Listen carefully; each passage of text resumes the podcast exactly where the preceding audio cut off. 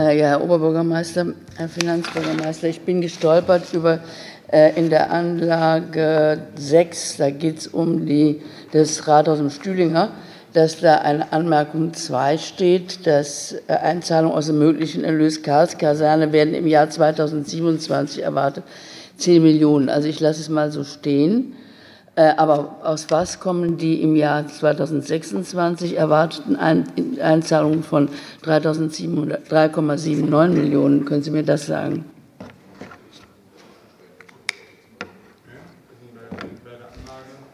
Wiederholen Sie noch mal kurz die Seitenzahl, Frau Fieten, pardon? Das ist die Anlage. Da geht es um, um, die Einzeldarstellung der Investitionsmaßnahmen, und zwar den Neubau zweites, äh, zweiter Bauabschnitt Rathaus im Stühlinger.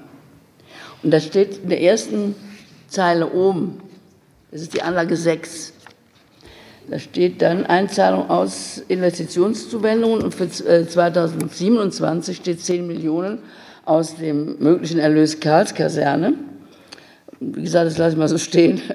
Und dann würde ich gerne wissen, was im Jahr 2026 die 3,79 Millionen sind, die da reinkommen.